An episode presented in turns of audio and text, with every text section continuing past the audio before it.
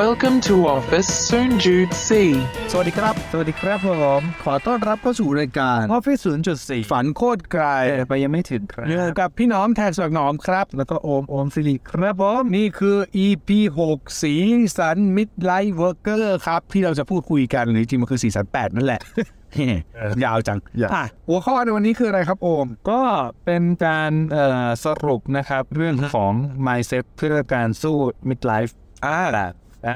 ซึ่งโอมไปแลกเปลี่ยนประสบการณ์มาเมื่อเร็วๆนี้ ใช่ครับ ก็เอ่อพอดีมีโอกาสได้ไปไลฟ์นะครับ กับทางของพี่ทิพย์เจ้าของ Digital Tips นะ ซึ่งเป็น Academy ใช่ เรื่องเกี่ยวกับสอนเรื่องการตลาดข่าวอะไรต่างๆแล้วพี่ชนะก็พี่ทิพย์ก็เชิญไปร่วมพูดคุยสนุกสนุกๆเกี่ยวกับเรื่องของ mindset เรื่องนานแล้วก็มีโปรโมทหนังสือเล็กน้อยนะครับหนักหนักแหวนสิ่งที่เธอทำอยู่นะครับ ก็ผมก็ได้มีการสรุปเนอะเพื่อเอามาเล่าให้ชาวออฟฟิศสุดสี่ฟังว่าวันนั้นเนี่ยแกนหลักๆ ที่ไปแลกเปลี่ยนแล้วอ่ะมีเรื่องอะไรบ้างแล้วก็พบว่ามันก็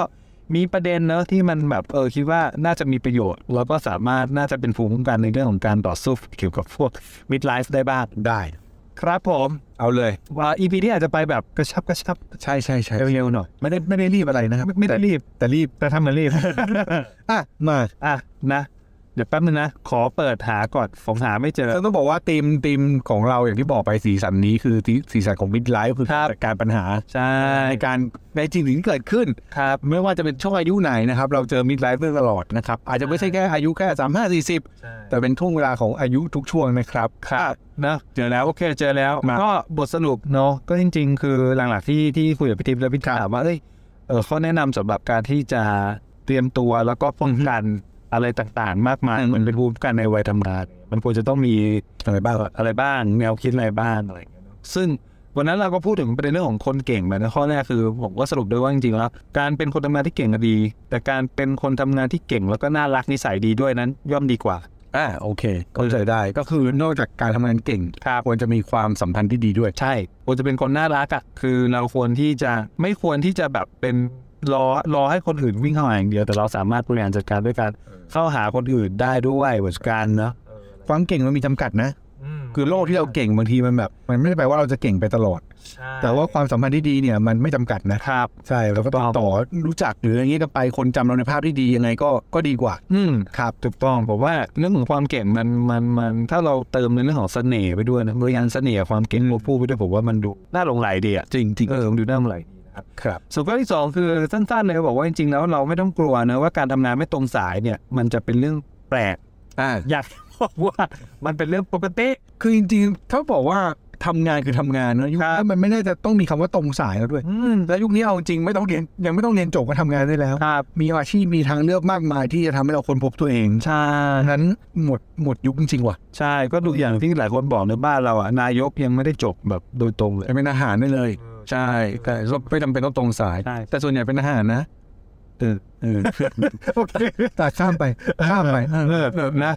อันที่สามจริงๆแล้วอันนี้ทุกคนรู้อยู่แล้วคือการเรียนรู้คือสิ่งสำคัญเนาะ ครับ แล้วมันสำคัญตรงที่ว่ามันจะคอยแบบไอความรู้ต่างๆที่เราเติมอินฟุตไปเรื่อยๆอ่ะมันจะทำหน้าที่ในการต่อยอด วิธีคิดงานและเอาตัวรอดในชีวิตไปได้เรื่อยๆเหมือนกัน เออจริงอันนี้อันนี้เห็นด้วยว่าบางทีมันเหมือนจะไม่ได้ใช้ ครับ ตอนนี้ อืม แต่อยู่ๆมันจะหยิบขึ้นมาใช้แวบหนึ่งแล้วเอออยู่ๆมันไปเชื่อมโยงกับสิ่งที่เราบังเอิญมันก็เหมือนเป็นเป็นคลังสมบัติแล้วกัน ใช่ จะเบื่อมันจะมีช่วงเวลาที่เราได้หยิบมันขึ้นมาฟึ๊ ครับ อย่างเงี้ยฮะครับ ใช่เนาะเป็น connecting the dots สิ่ง ใช่ ต่างๆเรื่อยๆไปเรื่อยๆดังนั้นก็หาอินพุตกันเยอะๆนะครับ ได้เลย แล้วก็ข้อที่ 4 แล้วนะครับจริงสรุปได้ว่าความขยันคือการสร้างโอกาสนะเออบางทีบางทีเราเรารับงานมาบางทีแบบเงินไม่ได้เยอะหรอก แต่เรามองเห็นโอกาสอะไรบางอย่าง คือเลือกงานเนี่ยมันมันน่าจะมีคำนี้คือความขยันเนาะมันก็ขยันมันจะเกี่ยวกับเวลาใช่ไหมครับคือเรามีเวลาจำกัด อืม อันนี้เห็นด้วยมากๆคืองานที่เราเลือกเนี่ยอาจจะไม่ใช่งานที่ได้เงินอย่างเดียว ครับ แต่มันต่อยอดบางอย่างไม่ว่าจะเป็นประสบการณ์โอกาสในอนาคตหรืออะไรเงี้ยได้ ซึ่งตรงเนี้ยมันมันอยู่ที่ความสามารถในการประเมินด้วยนะครับ บางครั้งบางคราวคุณอาจจะต้องใช้เวลาในการทำเงิน อืม ก็ไม่แปลกที่คุณจะเลิกงานได้เงิน ครับ แต่บางครั้งถ้าคุณมีเงินพอคุณอาจจะเลิกงานที่คุณได้โอกาส ครับ ก็ไม่ผิด ไม่ผิด ใช่อันนี้มันมันเป็นการเลือกที่ที่ต้องดูความเหมาะสมใช่ฮะยังไงก็ตามทำงานมาก ถ้าพูดแบบตรงๆ คือถ้าไม่ตายถ้าไหวก็ก็ดีกว่าไม่ทำอ่ะ เออ เอออันนี้อันนี้แน่นอนอยู่แล้ว ถูกต้องค ครั รั บบ ผม แล้วก็เสริมอีกนิดนึงก็คือมันผมบอกว่ามันจะสำคัญมากเมื่อเราใช้มันตอน 10 ปีแรกของการทำงาน อ่าอันนี้สำคัญเพราะเวลาและ ใช่ และพลัง ใช่ ตอนนั้นมีพลังที่สุดแล้ว ครับ ถูกไหม ถูกต้องครับผมนะข้อต่อไปครับ ข้อที่ 5 แล้วก็คือสรุปได้ว่าการบริหารความสัมพันธ์เนี่ยมันคือเรื่องสำคัญที่ไม่ค่อยถูกพูดถึงนัก แล้วก็เติมด้วยว่าโอกาสมักมาคู่กับผู้คนเสมออันนี้พี่หนุ่มบอกเซนบอกไว่า ใช่ใช่ใช่คือคือบริหารความสัมพันธ์นี่มันเป็นอะไรที่ที่ยากนะ อืม เพราะว่าเราทำกับคนที่เราไม่สามารถจะรู้ได้ครับแบบว่าวัดผลยังไงอะไรเงี้ย ครับ อืมดังนั้นก็ต้องต้องเลือกคนแล้วแต่ หรือคนใจ อ่าฉะนั้นคือคือไม่ได้บอกว่าคือพูดถึงบริหารความสัมพันธ์แต่ข้อแรกจนถึงข้อนี้เนี่ย ครับ ไม่ได้แปลว่าแบบต้องเป็นคนดีกับทุกคนนะ อืม แต่ว่าต้องเลือกคนก่อนว่าเราจะดีกับใคร ให้ตรงแต่ว่าเราต้องเลือกคนก่อนดีว่าจะดีกับใครไม่ใช่แบบไหนกับทุกคนแล้วเป็นคนดีก็ไม่ใช่ ถ้าคนไหนทำให้เราทุกข์ก็โอเค เออ ตัดแม่งออกก็ได้ ครับ ไม่ต้องยุ่งก็ได้แต่ว่าไม่จำเป็นต้องไปด่าไปเกลียดกัน เออ อ่าก็คือเอาออกจากชีวิตครับแล้วก็มีชีวิตของเราก็ อืม เลือกคนที่อยู่ในเขาเรียกเลยว่าเซอร์เคิลของเรา อ่า อ่าให้ดี วงจรชีวิต ใช่ให้ดีให้ดีให้เหมาะสมความสัมพันธ์ตรงนี้มันมันช่วยต่อยอดเราแน่ ครับ ๆแล้วเราก็ไม่ใช่ต่อยอดในมุมของได้ประโยชน์อย่างเดียว อืม บางทีมันเป็นช่วยหรือว่าชุบชูใจให้เรา อ่า เอ่อมีกำลังใจต่อ ครับ ใช่ครับ อ่านะครับแล้วก็ข้อที่ 6 นะ จริงๆ ผมบอกว่าเราควรจะมองความล้มเหลวให้เป็น process แล้วก็มองหา profit มัน อ่าเยี่ยมเลย เออครับ ล้มเหลวแปลว่ามันไม่ได้แปลว่าเราจะตายนะ ใช่ มันก็คือความล้มเหลว อืม ไม่ได้แปลว่าเราต้องพันทลายไปกับมัน เออ ก็แค่อาจจะเป็นโปรเซสหนึ่งที่ทำให้เราไปเจอความสำเร็จในอนาคต ครับ ผมน่าจะเหมาะเหมาะมองประมาณนี้ ใช่ใช่ใช่คือคือทุกการทำงานเนาะทำขึ้นอะไรขึ้นมาทุกอย่างมันมันมีกระบวนการมันแหละ ใช่ใช่ บางทีบางทีเราเฟลอ่ะเราอาจจะเฟลเรื่องผลลัพธ์ก็จริงแต่ว่าถ้าเราตั้งสติดีแล้วก็ลองไปแคะดูอะมันอาจจะเหมือนเป็นโดมิโนเอฟเฟกต์นะก็คือแบบเฮ้ยทำถูกมาแล้วแบบแปดขั้น แต่ดันไปล้มแค่สองขั้น อ่าอะไรไม่แก้ของขั้นนั้นแล้วเออเอาตัวเองไปสำเร็จก็ได้ ใช่ครับเงี้ยแล้วได้ประสบการณ์ได้มุมมองได้ความระมัดระวังได้วิธีคิดแล้วเพื่อเอาไปแชร์ต่อได้อีก ใช่ คือถ้ามองว่ามันพันอ่ะ เราจะไม่ไปทำอะไรกับมันด้วยนะ อืม แต่ถ้ามองว่าเป็นโปรเซสเนี่ยเราอาจจะไปค้นหาวิธีการที่จะพาตัวเองไปต่อนะ ใช่ใช่ดังนั้นในเรื่องของความล้มเหลวผมว่าจริงๆมันมันไม่ได้แย่เสมอไปหรอกมันแย่ในแค่ช่วงแรกตรงที่ว่าเราผิดหวังกับกับเป้าหมาย ใช่ ที่เราไว้แต่ว่าถ้าเราแบบไปแค่ไปแกะดูดีๆมันอาจจะทำให้เราแบบโอ้โหเป็นคนที่แม่นกว่าเดิม แล้วก็มองเขาเรียกว่าไงนะเหมือนมองความล้มเหลวเป็นเรื่องปกติ เป็นส่วนหนึ่งครับของของสิ่งที่เราต้องเจอ แต่เสียใจได้นะ อันนี้ม่ เสียใจได้ อันนี้ไม่ได้พูดว่าแบบโอ้โหต้องแบบโคตรเท่เลยอะ เออ โอ้ยไม่ไม่รู้สึกอะไรเลยครับ ผมมองว่าเป็นโปรเซ เสี ส ยได้ ก็รู้สึกกับมันได้ ใช่ ใช่ เพราะว่าการเสียใจแสดงว่าเราตั้งใจกับมัน อ่าถูกต้อง เออเราตั้งใจกับมันเราก็เลยเสียใจเป็นเรื่องปกติ ก็อาจจะแบบเสียใจแล้วมาถอดบทเรียน เออ สักหน่อยอะไรเงี้ย ใช่ จะได้โอเค ใช่ครับนะแล้วก็ข้อสุดท้ายแล้วซึ่งผมพูดในของอาจารย์มิตรทิพย์ไว้คือสุดท้ายแล้วท่านอยากทำงานแบบสบายใจแล้วก็สบายกายสบายใจมีความสุขอยู่กับงานที่เราชื่นชอบไปอย่างยาวนานด้วย การเงินเป็นเรื่องสำคัญ โอ้เยี่ยมเลย การเงินเป็นเรื่องสำคัญถ้าเราคือต่อให้เริ่มต้นน่ะเงินเดือนจะไม่เยอะนะรักษาวินัยศึกษาลงทุนไปเรื่อยๆ จนถึงวันหนึ่งรู้สึกว่าเงินมันแบ็กอัพเราเพียงพอที่ที่เรามีความสบายกายสบายใจสบายใจแล้วกัน เออเออ เออเราจะทำงานเราจะมีสมาธิ ครับ แล้วก็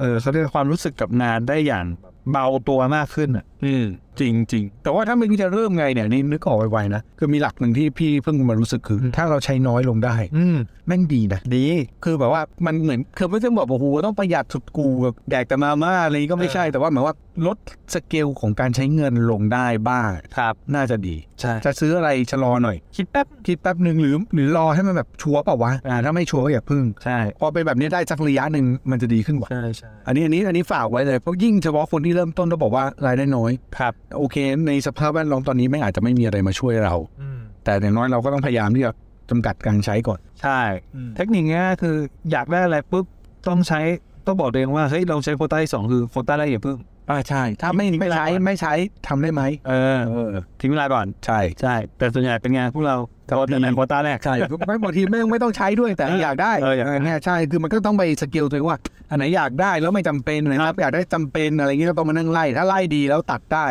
คือใครตัดได้เยอะอะคนนั้นชนะแล้วกัน ครับ ใช้คำนี้ ใช่ ครับ ใช่อ่ะแล้วก็สุดท้ายแล้วจริงๆทั้งหมดทั้งมวลนะทุกข้อที่ที่ไล่มาเนี่ยมันต้องเกิดจากข้อสุดท้ายคือว่าต้องมีเป้าหมายอะลองเซตเป้าหมายขึ้นมาครับไม่ว่าจะเล็กจะใหญ่จะกลารผมว่าลองเซตขึ้นมาเถอะ จริง มันจะทำให้เรามี motivation อะไรบางอย่างในการพิชิต ปัญหาที่มันจะเกิดขึ้นไม่ว่าปัญหามันจะขนาดเล็กขนาดใหญ่ แต่ว่าเราจะได้รู้ตัวอยู่ว่าเราทำสิ่งนี้ไปเพื่ออะไรผมว่าเป้าหมายมันเป็นตัวยึดโยง หาคำตอบให้ได้ เออ ว่าเราทำแบบนี้ไปทำไม ครับ ถ้าเราหาคำตอบได้ทุกอย่างมันจะดี ซึ่งคำตอบที่ดีมันก็มาจากเป้าหมายนะครับ ถ้าไม่มีเป้าหมายมันก็ตอบไม่ได้ ใช่ เนาะอันนี้ก็สำคัญที่สุดก็ตั้งเป้าหมายครับ แล้ว ค ก็ รับ น่าจะผ่านพ้นไปได้อันนี้ก็เป็นอีกทางหนึ่งที่จะมาช่วยในการแก้มิดไลท์หรือความรู้สึกไม่สบายใจในชีวิต เป็นแบบเบื้องต้นผิวๆ แต่คิดว่าไล่ออกมาทีละข้อเผื่อมันจะได้ไปเตือนสติตอนที่เรากำลังมีปัญหานี่ ใช่ มาเรียกสติ ซึ่งก็ทำทีละข้อไปก็ได้ครับ อาจจะไม่ต้องทำทีเดียวแบบโอ้โหพร้อมกันหมดแต่ว่าค่อยๆทำไป แล้วก็จับสัญญาณของตัวเองไปว่า ต้องทำแบบไหนยังไงดี ใช่ ห้า ครับผมนะ ก็ฝากเอาไว้ด้วยนะครับครับผมพีนี้ ได้เลยครับ แล้วพบกับพวกเราอีกที ครับ ในตอนต่อไป เอออย่าเพิ่งหลีฝากนิดนึง ฝาก ติดตามพวกเราก่อนที่ ใช่ ช anel ต่างๆนะครับ ใครที่ฟังพอดแคสต์ก็ทุกแอปที่คุณใช้ฟังพอดแคสต์เลยครับเซิร์ช ครับ ว่าออฟฟี่0.4 หรือว่าไปดูเป็นแบบวิดีโอที่ยังไม่มีหน้า ที่ YouTube ได้อ่า YouTube Office 0.4 ก็มีเหมือนกันนะครับรวมถึงโซเชียลเน็ตเวิร์กครับไม่ว่าจะเป็น Twitter หรือ Facebook Office 0.4 ก็ไปติดตามกันได้เช่นเดียวกันครับ ครับผม แล้วพบกันใหม่ในตอนต่อไปครับวันนี้เราสองคนลาไปก่อน Office สวัสดีครับ 0.4